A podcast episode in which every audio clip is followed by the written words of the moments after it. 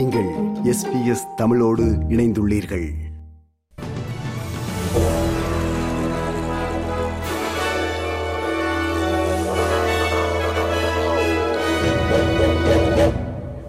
இன்று டிசம்பர் மாதம் பதினெட்டாம் திகதி திங்கட்கிழமை செய்திகள் வாசிப்பவர் Renuka Thuraisingam.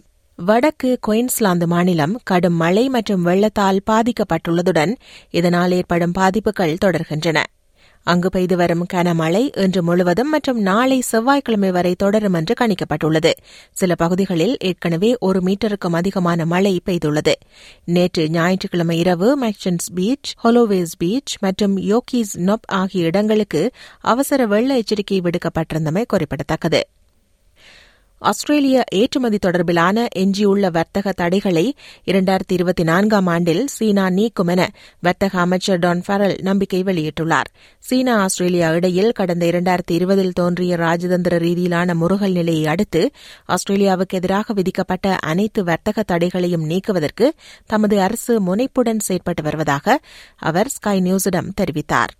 The major product now that uh, has not been uh, uh, let back into China is uh, is lobster, and I'm hoping that sometime in the near future that final product will will be allowed back in, and that uh, uh, that 20 billion dollars worth of trade will be resumed. குயின்ஸ்லாந்தின் நாற்பதாவது பிரீமியராக Steven miles அதிகாரப்பூர்வமாக பொறுப்பேற்றதைத் தொடர்ந்து அவரது புதிய அமைச்சரவை குறித்த முழுமையான விவரங்கள் இன்று வெளியிடப்படுகிறது. கடந்த ஒன்பது ஆண்டுகளில் அம்மாநில அரசின் அமைச்சரவையில் இடம்பெறும் மிகப்பெரிய மாற்றமாக இது இருக்கும் என்று எதிர்பார்க்கப்படுகிறது. மாற்றுத்திறனாளிகளுக்கு வழங்கப்படும் சேவைகளுக்கான கட்டணங்களை நியாயமற்ற முறையில் உயர்த்திய சேவை வழங்குநர்கள் மீது அரசு நடவடிக்கை எடுக்கும் என national disability insurance scheme NDIS அமைச்சர் பில் ஷார்டன் தெரிவித்துள்ளார்.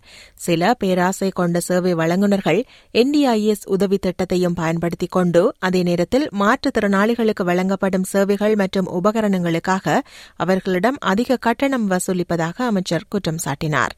Some service providers think that if you're on an NDIS package, they can rip you off and charge you more than if you weren't on the NDIS package. Not only is it immoral to rip off people with disability when you're a service provider, from the middle of next week it's going to become illegal, and we're going to keep chasing till you stop doing it.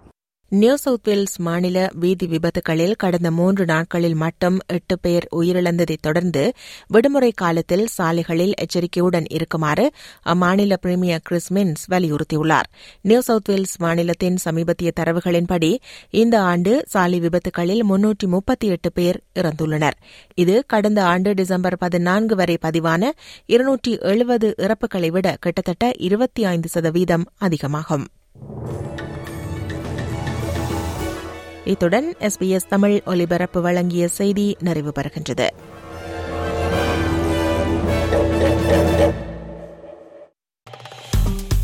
விருப்பம் பகிர்வு கருத்து பதிவு. Like share comment SBS தமிழின் Facebook